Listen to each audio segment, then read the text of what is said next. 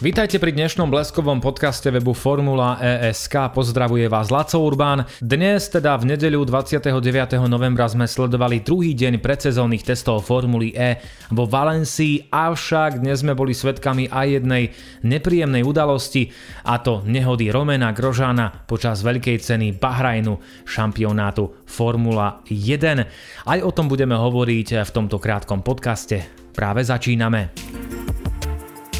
Ako som už naznačil, dnešné predsezónne testy Formuly E vo Valencii zatienila hrôzostrašná nehoda Romena Grožána krátko po štarte veľkej ceny Bahrajnu. Dnes sa teda tak trochu nezvyčajne pristavíme aj pri kráľovnej motošportu.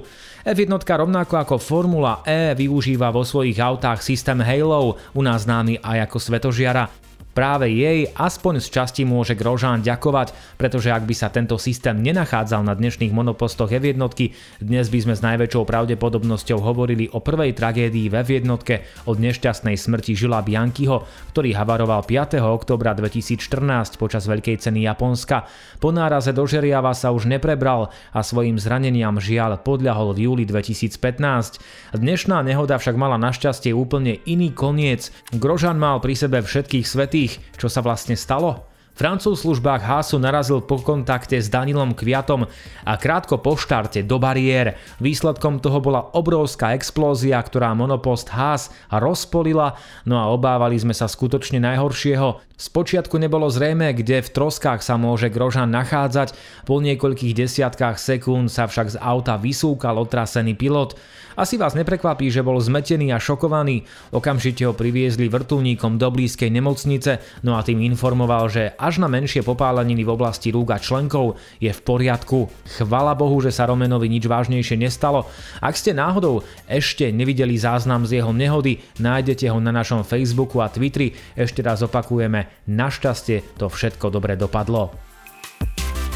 Toto sa udialo v čase, keď sme vo Valencii sledovali testovacie preteky Formuly E v rámci druhého dňa oficiálnych predsezónnych testov. Spomínané preteky práve vrcholili, ich víťazom sa napokon stal Nico Müller vo vozidle Dragon. Za ním finišoval úradujúci šampión Antonio Felix da Costa na DST čítach a tretí skončil Andre Lotterer na Porsche. Výsledky však musíme brať s rezervou, pretože v prvom rade išlo o testy a týmy sa k tomu podľa toho stavali. Množstvo pilotov nedokončilo tieto preteky, respektíve opustilo a trať už o mnoho skôr. Šachovnicovou lajkou prešlo len prvých 5 pretekárov, čo hovorí za všetko.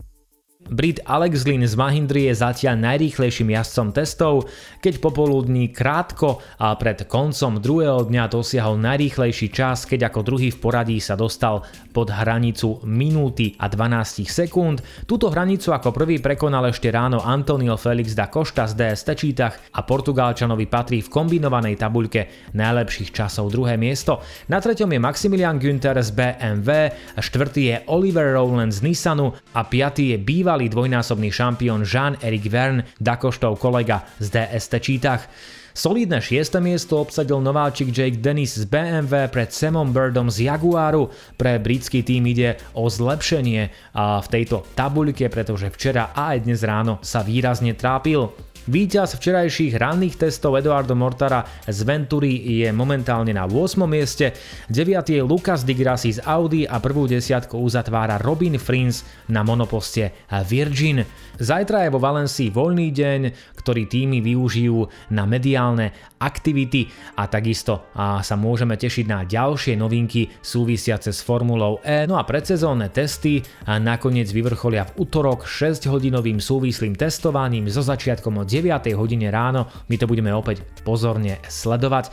Z tohto podcastu je to v tejto chvíli všetko. Prihlásime sa vám v útorok večer a po skončení predsezónnych testov. No a už v tejto chvíli pre vás pripravujeme aj ďalšie podcasty, ktoré sú venované novinkám z prostredia Formulie či Extréme. Za pozornosť vám ďakuje Laco Urbán a sledujte nás na Facebooku, Twitteri a predovšetkým na Instagrame. Ďakujeme vám za priazeň.